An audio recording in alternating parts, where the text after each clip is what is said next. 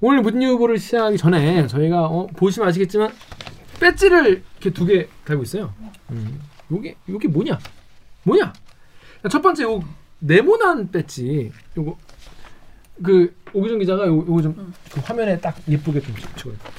여러분 그 10월 25일이 무슨 날인지 모르지. 아, 근데 벌써 10월이야? 아 20일. 저희 그 아, 댓글 읽어주는 기자들 앞으로 선물이 왔어요. 대들기 고인물 구독자분 중에 어. 한 분이라고 고인물이라고 하니까 뭐 최초 공개 오시는 분이겠죠. 뭐라고 하냐면 어, 보내드린 물건이 먹을 게 아니라서 우키행이 섭섭해할 것 같다 이런 말씀하시면서 하지만 어, 혹시 돌아오는 일요일 10월 25일이 독도의 날인 거 알고 계시나요? 본인이 제가 예전에 제작했던 배지인데 업자는 아니라고 하십니다. 음. 업자는 자기가 만든 배지라고 이거를 독도의 날이 다가와서 생각나서 보내드립니다. 편히 받으시라고 했어요. 그래서 그동안 성장해온 대리기 덕분에 아직 여러분 덕분에 아직 언론에 대한 희망을 버리지 않고 있습니다. 계속 응원하겠습니다라고 하셨습니다, 여러분. 10월 25일이 독도의 날이야? 사실 처음 알았어요. 너 독도에 갔다 왔잖아. 저는 독도에서 숙박을 한 몇 안 되는 대한민국에 이런 기회를 얻는 음. 거는 몇 안 되는 근데 사람이 독도나를 모르다니. 그, 저- 그러니까 반성하세요. 반성합니다. 네. 죄송합니다. 처음 알았어요. 독도의 날이라는 걸 사실 음. 처음 알았어요. 음, 저도 몰랐어요. 10월 25일 독도의 날이고 지금 안 그래도 일본이 지금 스가 형이 스가 형이 또 또 망발을 많이 하고 지금 뭐야 그, 그 오염수를 또 뿌린다면서 또 후쿠시마 오염수를 또 뿌린다고 이러고 있는데 음. 아무튼 앞으로 도, 독도 가지고도 시비를 많이 걸겠죠? 자, 네. 우리가 요런 배지를 한번 근데 이게 만듦새가 이쁘고 저 너무 이뻐요. 어, 너무 이뻐가지고 음. 근데 여기가 이게 그냥 이게 아니라 뭐라 썼냐면 독도에 새 주소가 나왔대요. 독도가 섬 두 개인 거 아시죠? 동도와 서도가 있습니다. 어 하나는 서도 하나는 동도인데 서도가 경상북도 울릉군 울릉읍 독도 안용복 길이라고. 음. 음. 안영복 아시죠? 안용복 아시죠? 알아? 어부 응, 안영복. 어부. 음. 동 동도는 경상북도 울릉군 울릉읍 독도 이사부길. 이사부 이사부 아시죠? 신라 장군 이사부. 응, 신라 장군 이사부 관계 만주벌 달려라 광길포대와 신라 장군 이사부 태종 태세 문단세 아니, 백결선생 떡방아. 아 그게 다 태종대 그거야? 문단은 조선 시대잖아. 그 다음인가? 그럼요. 이거는 지금 삼국 시대고. 지금 삼천궁녀 역덕이잖아요. 의자왕. 아주 기본적인 역사 인식. 한국어 아저 역사 시험 만점자잖아요. 그러니까. 아 그렇구나 한국사 시험. 송구합니다 아무튼 신라 장군 이사부는 다들 아실 거예요 그죠? 아. 음. 안용복 그 선생도 그 뭐야 어그 원래 어, 어민인데 갔다가 일본인들한테 네가 어, 어기가 어디라고 오냐 어디 감히 어디 가면 하우 대얼류 이래가지고 그러니까. 일본인들이 가고 나중에 장군을 사칭했다. 죠 우리나라 얼마나 개판이었는지 존나 맞아줘가 뭡니까? 막 엄청 혼났죠. 어, 그랬던 일이 있었, 있었죠. 우리나라가 얼마나 의 나라였는지 그걸 알 수 있는 그런 안 되겠다. 어, 케이스였습니다. 자, 그래서 이름이 이렇게 바뀌었다고 합니다. 자, 그 알아두시면 어디 가서 아는 척할 수 있다는 거. 왜냐하면 아니까. 두둥탁. 아니까. 자, 그리고 우리가 배지가 하나 더 있어요. 동그란. 거. 이거는 진짜 잘 모르실 것 같은데. 약간 이니스프리 배지 같은데. 오. 근데 이게 아, 하나 여기서 꺼내드릴까? 하나 하나 어디 있어? 이거 이거 이거 아니야? 이게 제 거 통일했던 거. 음. 아, 이거 이거 이거를 보여드릴게요. 어 보여드려. 이렇게. 이게 뭐냐면 어, 1979년 10월 16일에 있었던 부마 항쟁. 음. 부마 여러분 그 여러 민주화 항쟁을 되게 잘 알고 계실 텐데 그 중에서 어, 부마 항쟁이라고 부산 마산에서 있었던 민주화 운동이죠. 그렇죠. 이걸 잊지 말자는 의미의 배지예요. 그 이번이 그 41주년, 네. 41주년 부마항쟁 41주년이기 때문에 어, 지난해 이제 국가 기념일로 지정이 됐어요. 가지고 요거에 대해서 잊지 말자는 의미의 배지. 요거는 어, 부마항쟁을 기리고 싶어하는 어, 분이 네, 저희가 어. 굉장히 좋아하는 음, 분입니다. 저희가 되게 좋아하는 분이 아, 이 배지를 주시면서 부마항쟁의 의미에 대해서 좀 한번 되새겨봤으면 좋겠다라고 말씀하셔서 네. 오늘 한번 어, 짧게 말씀을 드립니다. 자, 요 내용에 대해서 부마항쟁이 뭐고 이거 우리 왜 이거 기억해야 되나 이런 거에 대해서 우리 정열 기자가 살짝 준비를 해왔다고 하죠. 네. 네, 어떤 겁니까 이게 부마항쟁? 자 부망쟁은 부산 마산항쟁이잖아요. 네. 네. 박정희 정권이 18년. 그러니까 우리 역사책에서 보죠 감이 안 오지만 태어나서 고등학교 될 졸업할 때까지. 때까지 대통령이 한 명이었던 그쵸. 거죠. 왕이네 왕. 그게 어떻게 끝난지 다 아시죠? 그죠. 음. 제발 갈까? 정신 좀 차려주십시오! 개새끼가 미쳤나? 넌 너무 건방져, 이 새끼야! 왜 이래? 뭔 짓이야! 너도 죽어봐!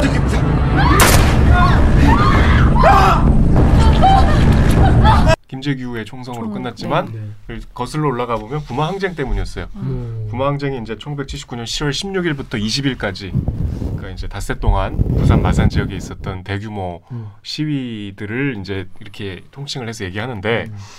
유신이 이제 선포되고 음. 사실 유신 헌법이라는 거 무시무시하잖아요. 계엄. 긴급 조치 같은 것들은 유신을 입에 언급만 해도 잡혀가잖아요. 음. 그렇기 때문에 온 사회가 공포 분위기여서 이런 항쟁 자체의 시도가 없었는데 음. 79년에 처음 이런 일이 있었죠. 음. 그러니까 거슬러 올라가면 79년 이제 8월에 YH 사건이라고 여보. YH 무역, 그러니까 음. 가발 공장 음.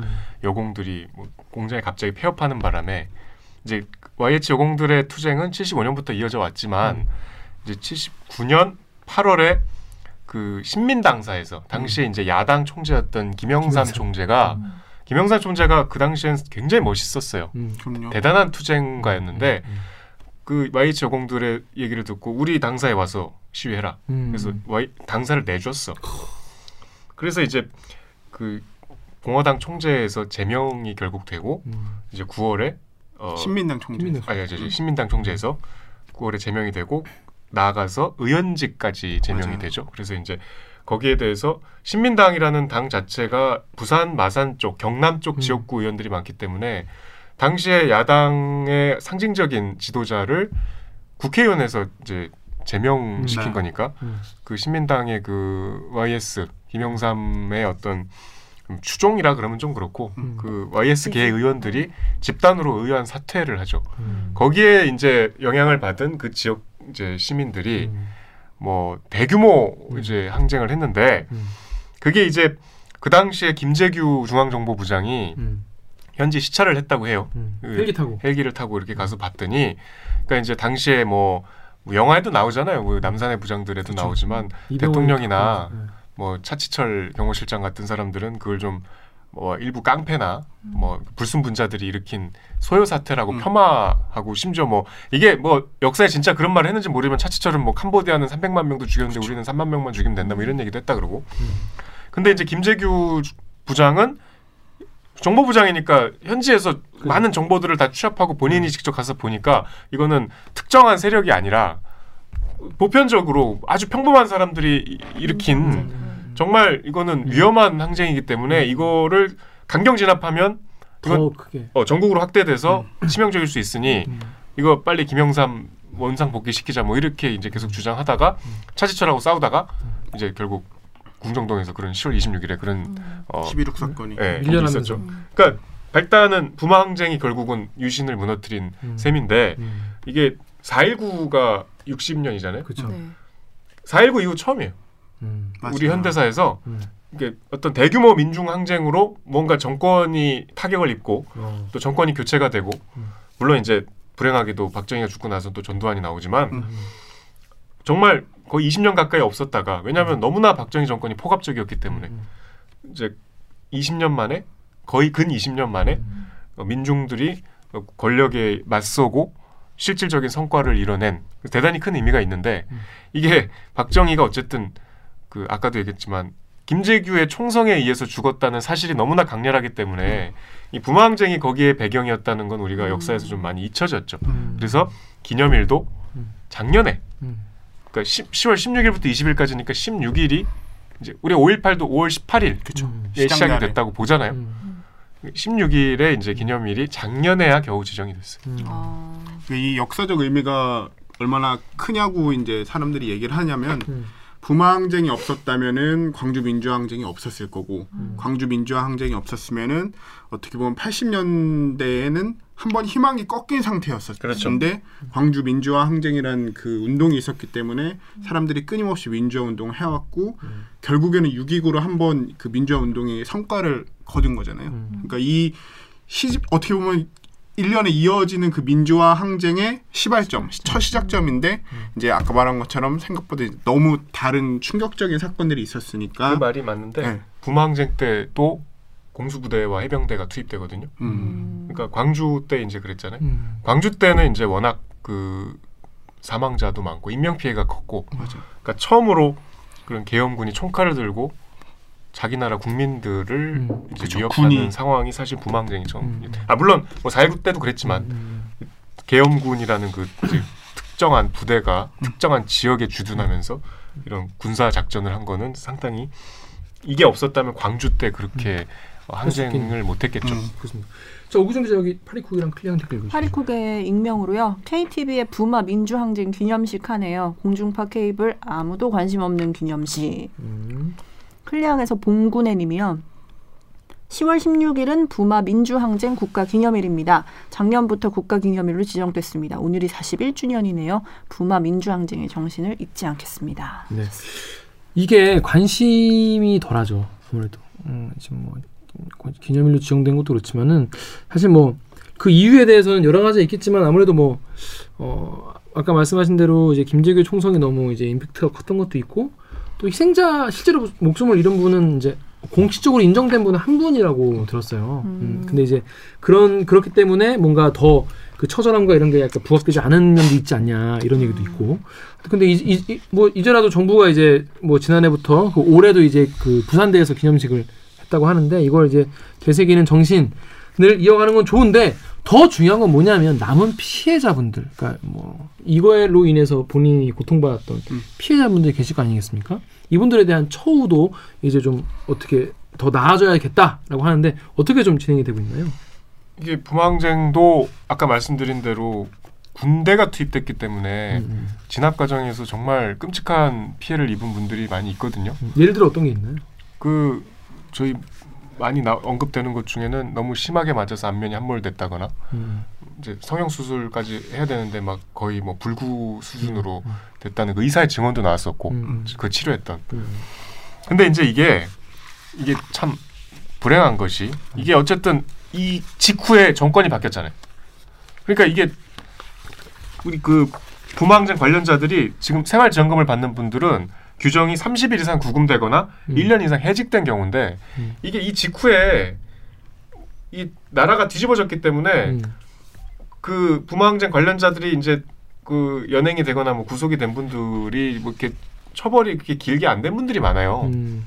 아, 그렇지. 네. 바로 바로 나 바로 네. 세상이 그렇게 그- 됐으니까. 그러니까 이게 보상을 못 받는 거야. 근데 이게 사실 뭐 내가 오래 감옥에 있었다고 해서 내 공이 더 커지는 건 아니잖아요. 그렇죠. 그 당시에 내가 어떤 저항을 했고 그렇죠. 그 저항으로 인해서 어떤 국가에 피해를- 어떤 피해를 입었고 음. 이게 중요한 거지. 음, 음. 그래서 당시에 연행됐던 분이 한 1,500명으로 추정이 되는데 음. 음. 그 중에 어떤 뭐 조금이라도 보상을 받은 분은 90명밖에 안 된대요. 10%도 어, 안 되는 거죠.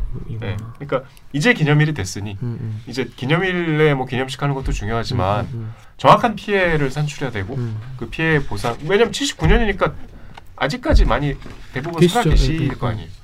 그러니까 정확한 피해 보상이 이루어져야 음. 되는 건 이제 시작이죠. 음, 그렇습니다. 하여튼 뭐 이게 뭐 특별법으로 가든 아니면 뭐 다른 쪽으로 이게 보상이 되든 요거 부망쟁 관련 관련자들 또 피해자 분들에 대한 어 뭐 명예 회복도 필요할 것이고 본인들의 피해 보상도 많이 이- 잘 이루어졌으면 좋겠습니다. 우리 계속 이제 앞으로도 이제 뭐 매년 이거 진행식도 하고 할 테니까 앞으로 이제 계속 관심을 가져 주셨으면 10월 좋겠습니다. 16일 10월 16일은 부망쟁 한 날.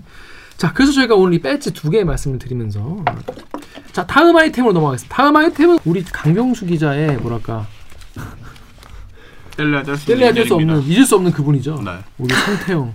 아 성태영. 너무 한 놈만 패는 거 아니에요? 패는 게 아니라 이 재판 결과가 나왔기 때문에 여러분들에게 소개를 이제 좀. 알려드리는 알려주십시오. 겁니다. 네. 자 어떤 기사를 가져왔습니까? 저는 국회의원이 딸을 계약직에 청탁하나 1심 무죄 김성태 눈물의 항변 이런 제목의 최유경 기자의 기사 준비해봤습니다. 아니 근데 이게 무죄가 난 거잖아요. 음. 무죄가 났었죠. 음. 그래서 그 당시에 무죄가 났을 때도 저희가 한번 했었어요. 네, 짚고 음. 넘어갔어요. 특혜는 인정됐지만 무죄였던. 특혜 인정됐지만 무죄였다. 여러분 이게 어떤 얘기인지 강 기자가 짧게 설명해 주시죠. 어떤? 사건의 경위 검찰의 이제 공소 요지 공소 요지를 제가 짧게 정리를 좀 해드릴게요. 음, 사건이 이제 2011년으로 거슬러 올라가는데 음, 김성태 전 의원이 음, 음. 이제 KT의 전 사장인 서유열 씨한테 2011년에 자신의 딸의 취업 청탁을 부탁을 합니다. 음. 그래서 KT의 자회사인 KT 스포츠단에 본인의 딸을 음. 취업을 시켜요. 음. 그런데 그 다음 해인 2012년에 국회의 국정감사 시즌에 이 이석채 당시 KT 회장이 증인으로 음. 불러나오게 될 어떤 그런. 상황이 놓였었는데 음. 이 증인으로 불러나오게 되는 상황을 무마시켜주는 대가로 KT 스포츠단에 있었던 파견 계약직으로 있었던 딸을 KT에 입사를 시켜주게 된다는 겁니다. 음. 근데 이 딸과 김성태 전 의원은 사실상 경제 공동체로 봐야 되기 때문에 음. 이석채 전 KT 회장의 증인을 무마 증인 국정감사 증인 이 출석을 무마시켜주는 대가로 딸의 취업을 한 게 아니냐 음. 해서 이 이제 뇌물 공여와 음. 뇌물 수수 혐의로 음, 음. 이제 법정에 서게 됐던 거죠. 자 일단 K, KT 스포츠로 갔을 때는 비정규직으로 한 거죠. 그렇죠. 그 당시에 파견 계약직. 음. 파견 계약직. 그 다음에 KT로 갈 때는 어떻게 간 거예요? KT로 갈 때는 이거 이제 K 이제 이 당시에 사실 KT 시험이 접수나 이런 게 다 끝났었는데 음. 이 김성태 전 의원의 의원이? 딸이 뒤늦게 올라타가지고 음. 그리고 점수도 모자랐었는데 음. 그 점수를 다 뒤집는 기적의 역전승을 이뤄서 음. KT 공채로 들어가게 된 거예요. 결국 정규직이 되는 거잖아요. 그렇죠. 그렇습니다. 여기까지 다 이해가 되시죠? 제가 또 자막으로 요약을 확 써놨을 거예요. 그러니까 네. 잘 이해가 되실 것 같습니다. 자, 그러니까 뇌물 뇌물이다. 자녀의 취업, 취업을 그러면 특혜를 들어 2단계 특혜인 거잖아요. 쉽게 말해서 그렇죠. KT 스포츠로 한 번. 그렇죠. 갈 때도 이미 청탁을 해서 들어간 거니까. 그렇죠. 그러니까 뒷- two 쿠션으로. 해야 되나? 응. two 쿠션으로 가서 이렇게 네. 가, 어, 간 거죠. 그렇죠. 그렇죠. two 쿠션으로 간 거예요. 음. 그런데 대신에 그런 특혜를 받고 받은 게 먼저죠. 받은 게 먼저는. 특혜를 받, 받은 게 먼저니까 취업을 시켜준 게 먼저지. 그렇죠. K 그러니까 아, 그렇죠, 스포츠, 그렇죠. 그러니까 스포츠 에 취업된 게 먼저. 그렇죠. 그다음 국감. 그렇죠. 그다음 정규직 취업. 그렇죠. 아 쪼개서 했네. 음. 이게 집 살 때도 계약금, 중도금, 잔금. 그러니까 안 줄 수도 있으니까 이렇게 되지 않습니까? 그렇죠. 그러니까 잔금을 마지막에 준 거예요. 라고 볼 수 있는 거예요. 맞다면 음. 아시겠죠? 그러니까 처음에는 파견직으로 취업을 시켜주고 음. 특혜를 주고 그 다음에 이석시 회장이 증인을 불러낼 것 같으니까 그거를 금성태가 그걸 반대해가지고 그걸 무마 그걸 안 나오게 해주고 그렇죠. 그리고 그러면 아 어 제대로 했네. 그럼 그때 정규직으로 이런 게 아니냐고 검찰이 의심하고 있는 겁니다. 그딴 게 아니라 그렇죠. 검찰이 의심하고 있는 거예요. 자 그런데 이게 특혜는 있지만 뇌물은 아니었다. 그래서 무죄라는 판결이 난 거예요. 음. 그죠? 요거에 대해서 KBS 뉴스 홈페이지 댓글 정혁 기자 읽으시죠. MATT님이 특혜는 있으나 뇌물은 없다. 역대급 괴이한 판결. 829개 익명으로요. 어라 부정 청탁은 그럼 이제 합법인 거예요. 자 이게 이 음. 판사형 판결이 왜 이래? 이게 뭐 이게 뭔 얘기입니까? 설명해 주세요. 이제 이게 당시에 특혜는 인정이 다 됐어요. 아까 뭐 청탁도 있었던 거 인정됐고 KT 공채 2012년 공채 끝이 났는데 뒤늦게 김성태 전 의원의 딸이 입, 입사 지원서를 냈는데 받아들인 것도 인정이 됐고 뭐 점수가 바뀐 것도 인정이 됐고 특혜는 다 인정이 됐는데 당시 이제 핵심은 그 뇌물과 관련된 혐의와 관련된 핵심은 이석채 전 회장이 이제 뇌물을 준 사람, 그 다음에 김성태 전 의원 뇌물을 받은 사람인데 이석채 전 회장이 이제 뇌물을 주는 과정에서 가장 결정적인 진술이 그 당시 이제 서유열 전 사장의 그 가장 결정적 증거가 서유열 전 사장의 진술인데 이 진술이 정말 명백하게 그냥 아, 그 법원의 말을 빌리자면은 합리적인 의심의 여지 없이 증명되지 않았다.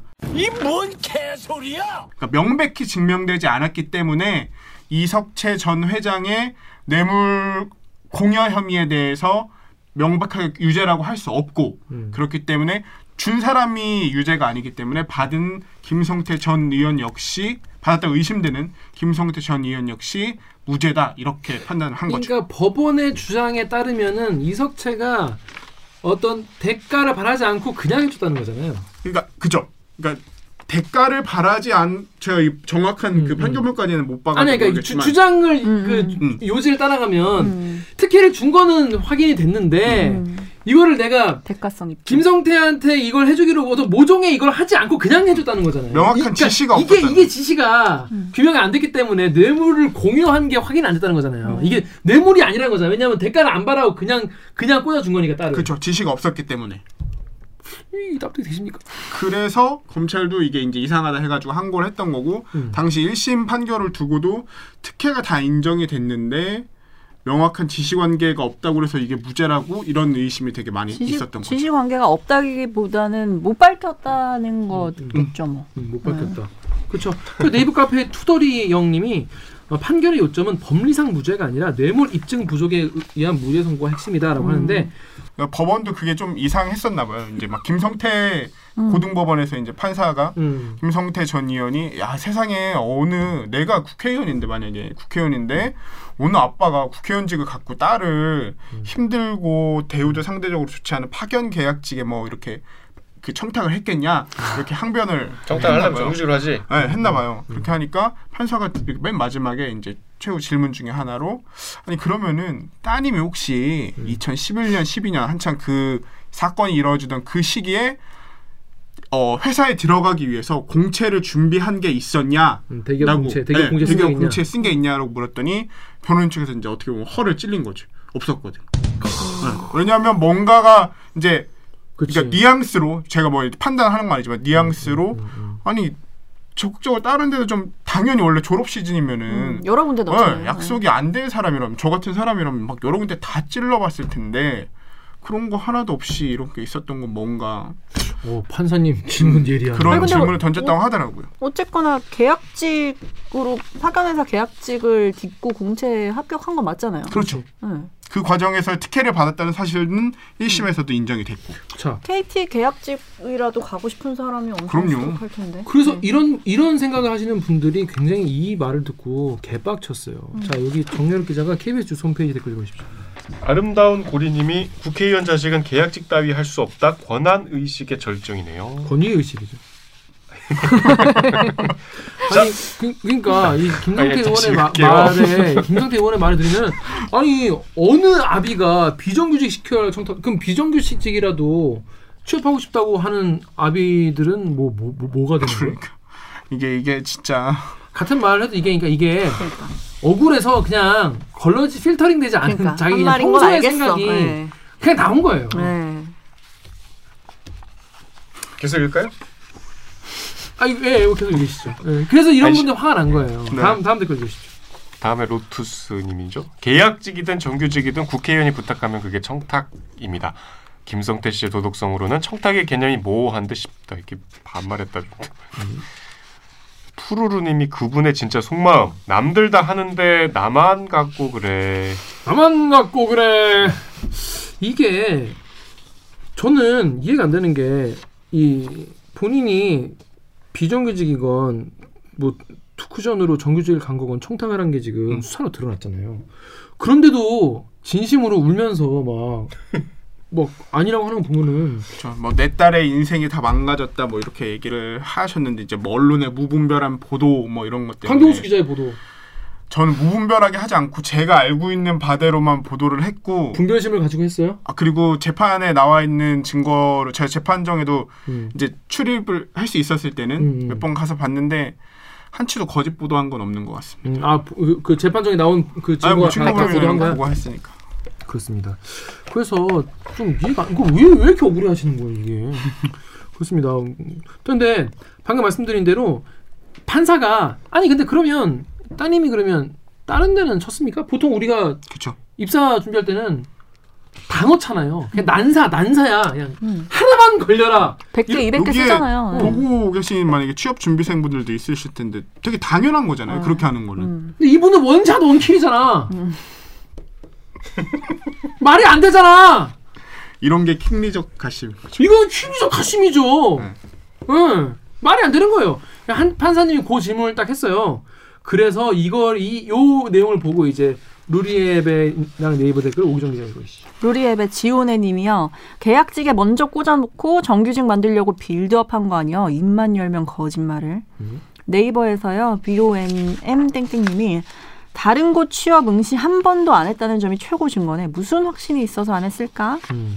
이런 거는 근데 이제 직접 증거가 아니라 정황 증거기 때문에 음. 그렇긴 하지만 뭐 판사의 판단에 어느 정도 영향을 끼칠 수 있을 것 같아요. 음. 이런 거에 대해서. 아니 딴 데 진짜 안 썼어. 그렇죠. 그러니까 아마 그런 게 있으니까 재판부도 마지막에 이게 결심 공판이었었거든요. 음, 음, 근데 음. 거기서 물어본 거 아닐까 이렇게 추측을 하고 현장에서 있었던 최유경 기자의 눈에도 음, 음. 그게 이제 딱 눈에 띄었으니까 기사에 실은 거겠죠.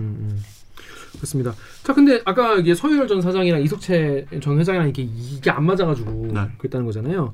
요 KBS 뉴스 홈페이지 댓글 어, 제가 읽어볼게요. WJ 사랑님이 사기업인 KT로서는 기업의 이익을 위해서 유력자의 추천을 받은 지원자, 그러니까 김성태의 딸이죠. 이 사람한테 기회를 조금 더 줄 수 있는 것이라고 주장했습니다. 이 발언이 실언이라고 하는데 이 발언은 무슨 발언입니까? 이제 KT 측에서도 이제 본인들도 억울하다는 입장이에요. 왜 억울하죠? 이제 지금 이 사건이 되게 마치 이제 KT의 인재 채용이나 이런 거에 엄청나게 불법이나 이런 게 저질러졌다라는 것처럼 나오고 있는데 우리 입장에 한번 서봐라. KT 입장은 사기업 아니냐. 결국에는 우리도 이익을 내야 되는 입장인 사기업인 거고 사기업 입장에서는 우리 회사의 이익을 위해서 소위 말하는 유력 인사들의 자제를 관리하는 게 그 실제로 이 KT에서는 제가 그 표를 쭉 봤는데 보면은 뭐 관심 지원자, 뭐 내부 임원 추천자 이런 식으로 해가지고 대놓고. 따로 예, 채용 과정에서 따로 관리하고 이 사람들은 실제 들어와서도 고위 이제 우리로 치면 뭐 국장급 되는 꽤 고위 임원들이 따로 티타임도 가져서 뭐 아버님 잘 계시냐 회사 생활에 어려움은 없냐 누가 갈구지 않냐 뭐 이런 것도 따로 이제 심리 케어도 해주시고 그런다 그러더라고요 KT는 예, 진짜로 그래요 저는 너무 신기했어요 개 같다 진짜. 네. 뭐야? 이제 뭐 근데 그걸 아무런 부끄러움 없이, 없이 말한다는 거죠. 이제 우리 우리 억울하다 우리 사, KT로서 어쩔 수 없다라는 건데 어느 꽤- 억울하다는 건지 잘 모르겠네. 그 이런 걸 하면서 만약에 이런 거 우리한테 이렇게 크게 단죄를 할 거면 뭐 중소기업 이런 데는 인재 채용 제대로 하는 거 거의 제대로 할 수 없다 이런 거 하나 하나 다 불법이라고 따지기 시작하면은 어떻게 할 거냐. 전부 다 범죄자 되는 거다. 뭐 그렇게 발언을 그러니까 이- 하셨다고 하더라고 이런 발언의 배, 맥락은 그러니까 이 그 이석채 전 회장을 증인으로 채택하는 것을 특정한 대가를 바라고 한 건 아니고 그냥 포괄적인 음. 포괄적으로 우리가 기업을 잘 영위하려면 그 높으신 분들의 안위를 잘 보살펴 드려야 된다 이런 계산이 깔려 있었다. 그것도 있는 거고 그 실제로 이제 혐의가 두 개인 거예요. 아까 말한 것처럼 이제 서유열 전 회장 같은 경우는 업무 방해 혐의, 이제 음. 제대로 된 채용에 그 업무를 방해한 혐의로 그 기소가 된 거기 때문에 음. 이 과정에서 내 혐의를 부인하는 과정에서 이게 업무 방해 아니다. 음. 회사에 이익을 주려고 그렇게 한 거지. 이거를? 어 이거를 불법이라고 하면 다 범죄자 만드는 거다. 뭐 이거. 그건 것 같은데 더 큰 거 피하려고 그러니까. 덜 덜한 걸로 그냥 퉁치려고 아, 네. 어 이렇게 하시는 것 같은데 참. 근데 뭐 내 딸의 인생이 망가졌다고 하는데 이 따님 때문에 떨어진 분이 또 있잖아요. 못 뭐 KT 못 들어보니 또 계시가 아니겠습니까? 그럼요. 그분의 인생은 뭔데? 인생이 또 왜 망가져요? 그 열심히 해갖고 제기하면 되잖아. 누가 그거 방해하나? 그렇죠. 참. 아무튼 이 국회의원이라는 분이 본인의 따님을 이렇게 현직에 있을 때 아닙니까? 현직에 있을 때. 그 대놓고 국감에서 국감을 유린한 거 아니겠습니까? 예? 저 진짜 이런 발언들이 뭐 이건 비단 김성태 의원한테만 해당되는 게 아닌데 음. 이런 발언들이 약간 분노를 넘어서 정말 열심히 일하는 누군가 열심히 주- 공부하고 일하고 있는 누군가한테는 상처를 줄 수도 있다는 생각이 들 때가 있어요. 그럼요. 예. 안타깝네요. 안타깝습니다. 자, 그래서 이 재판이 다음 재판 결과에서 20일, 그렇죠. 11월 20일에 나온다고 합니다. 그러니까 요거에서 예를 들어서 뇌물이 맞다. 이래 버리면 우리 김성태 법정 구속되고 막 그런 거. 전혀 그냥 지금 검찰은 김성태 전 의원, 이석채 전 회장에게는 징역 4년 구형했고 전혀 예. 그다음에 이제 아까 말한 서유열 전 사장에겐 징역 2년 음. 구형한 상태인데 고등법원에서 그 항소심 재판 결과를 한번 좀 지켜봐야죠. 고- 자, 그렇습니다. 재판 결과 나오면 또 얘기해 보면 좋을 것 같습니다. 자, 그럼 1부는 여기서 마무리를 하고요. 2부에서는 아, 2부가 개꿀잼. 음. 여러분 그분이 돌아왔습니다. 네, 그분이 돌아왔습니다. 2부에서는 그분이 오십니다. 한바와 윤상정 씨, 국회의원 윤상현 씨, 비밀의 숲. 실제 실화였다. 내부자들 플러스 비밀의 수. 비밀의 숲이 아니라 인천의 숲이었다. 인천의 숲 이야기 그리고 검찰 경찰의 싸움 다뤄보도록 하겠습니다. 그러면 저희는 2부에서 인사드리겠습니다. 그리고 어, 주세요. 빠밤.